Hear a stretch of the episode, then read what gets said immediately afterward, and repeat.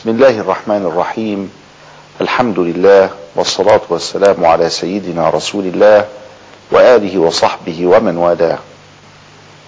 مع حلقة جديدة من حلقات قواعد الفقه الإسلامي نتكلم اليوم عن قاعدة الرضا بالشيء رضا بما يتولد عنه أو منه.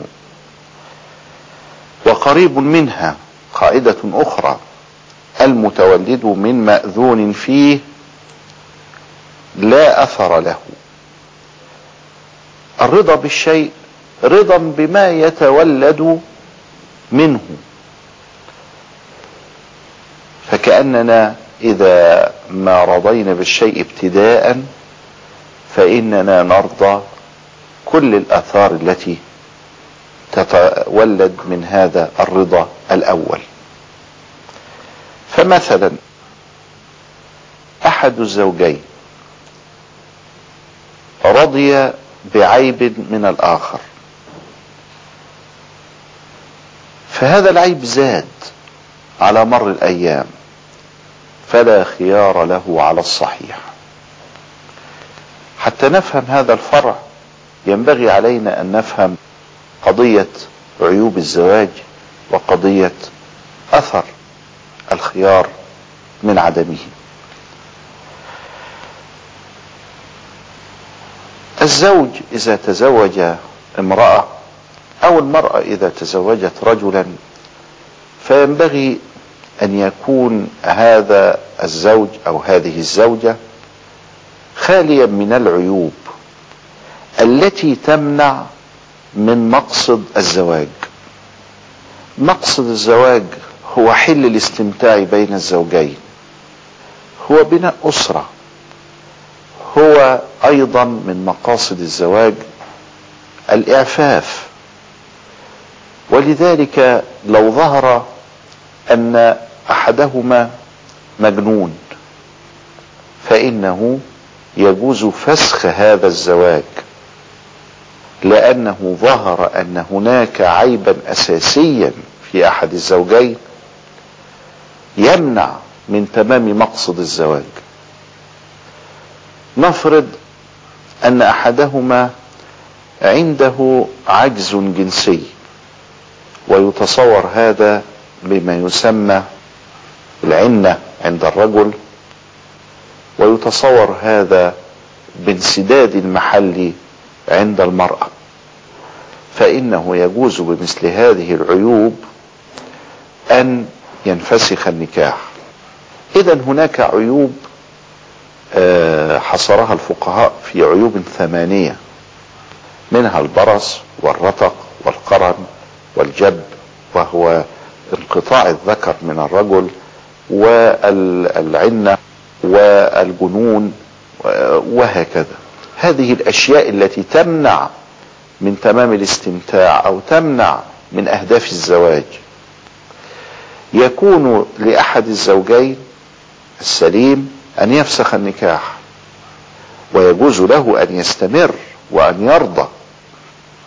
فمثلا لو كان هناك برص مرض جلدي ولكنه في اليد فقط ورضي أو رضيت الزوجة بهذا العيب البسيط فزاد وانتشر.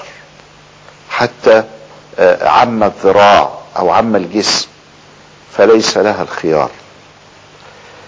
فما الخيار الذي كان لها اولا؟ الخيار لأحد الزوجين بانفساخ العقد. يرجع الأمر على ما كان عليه قبل العقد. يعني لو كان قد دفع مهرا فإنه له أن يسترد المهر. ولو كان قد قدم شبكة فإنه له أن يسترد هذه الشبكة. وليست عليه نفقة. وهكذا. وإذا كان قد دخل بها وهي التي بيدها الخيار فلها أن تستوفي كل الصداق وأن تفسخ العقد وألا ترد له شيئا. لكن لما اختارت أو اختار آآ آآ العيب ورضيت به أو رضى رضي بها بالعيب سيان من طرف الزوج أو الزوجة وزاد هذا العيب فقد رضي بشيء ثم لابد عليه أن يرضى بما تولد عن هذا الشيء وهو زيادة العيب واستمرار العيب. مثلا القصاص والحدود شرع الله. فإذا قطعنا يد سارق الحاكم قطع يد السارق أو أن أحدهم قد اعتدى على يد أخيه فقطعها فالحاكم قطع يد هذا المعتدي. قطع اليد في هذه الصورة حق. وقطع اليد في هذه الصورة نرضى به. لماذا؟ لأنه من الشرع. اذا فلا بد أن نرضى بما يتولد عنه أو منه. قطع اليد هذا سبب في موت المقطوع. هو سرق فقط فحد الله فيه أن تقطع يده فقط لا أن يموت. فعندما قطعنا يده لم يتحمل هذا القطع فمات. فلا ضمان على الحاكم ولا إثم على الحاكم لأن الرضا بالشيء رضا بما يتولد منه. ولذلك لو قطع قصاصا أو حدا فصار الجرح في جسمه فمات فلا ضمان على الحاكم. فرع آخر. آه نحن آه ونحن في الصيام نتمضمض. والمضمضة ندخل الماء في الفم. هناك احتمال إذا ما بالغت في المضمضة أن يسبقني بعض الماء إلى الجوف. فلو سبق ماء المضمضة إلى الجوف ولم أبالغ أنا أنا أرضى بعدم المبالغة لكنني لا أرضى بالمبالغة. لو بالغت وسبقني الماء فعلي يوم. ولكن لو لم أبالغ وضعت بعض الماء القليل في فمي من أجل المضمضة فسبقني الماء لا أفطر ولا شيء علي لأن هذا هذا ال العمل وهو وضع الماء في الفم أمر أنا أرضاه في الشرع فلا بد علي أن أرضى بما يتولد منه وهو احتمال. وإن كان احتمالا ضعيفا.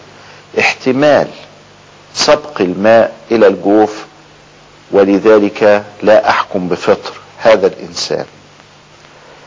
آه فروع كثيرة منها مثلا أننا في الحج بعد الإحرام نمنع من وضع العطور والطيب في أجسامنا وفي ثيابنا. فمن محرمات الإحرام التطيب. ولكن يسن أن نضع الطيب في أجسادنا قبل الإحرام لأن رسول الله صلى الله عليه وسلم فعل هذا. أنا وضعت طيب في جسدي قبل الإحرام وبعد ذلك أحرمت ودخلت في الإحرام. فصار الطيب الذي في جسدي إلى ملابسي بعد الإحرام. كأن الملابس طيبت عطرت بعد الإحرام. ونحن قلنا أنه ينبغي على الحاج ألا يطيب جسده أو ملابسه بعد الإحرام. أنا لم أطيب جسدي بعد الإحرام إنما هو قد طيب. صار الطيب الذي وضعته في جسدي قبل الإحرام صار إلى ثيابي مثلا فلا شيء عليه لأن الرضا بالشيء رضا بما يتولد منه.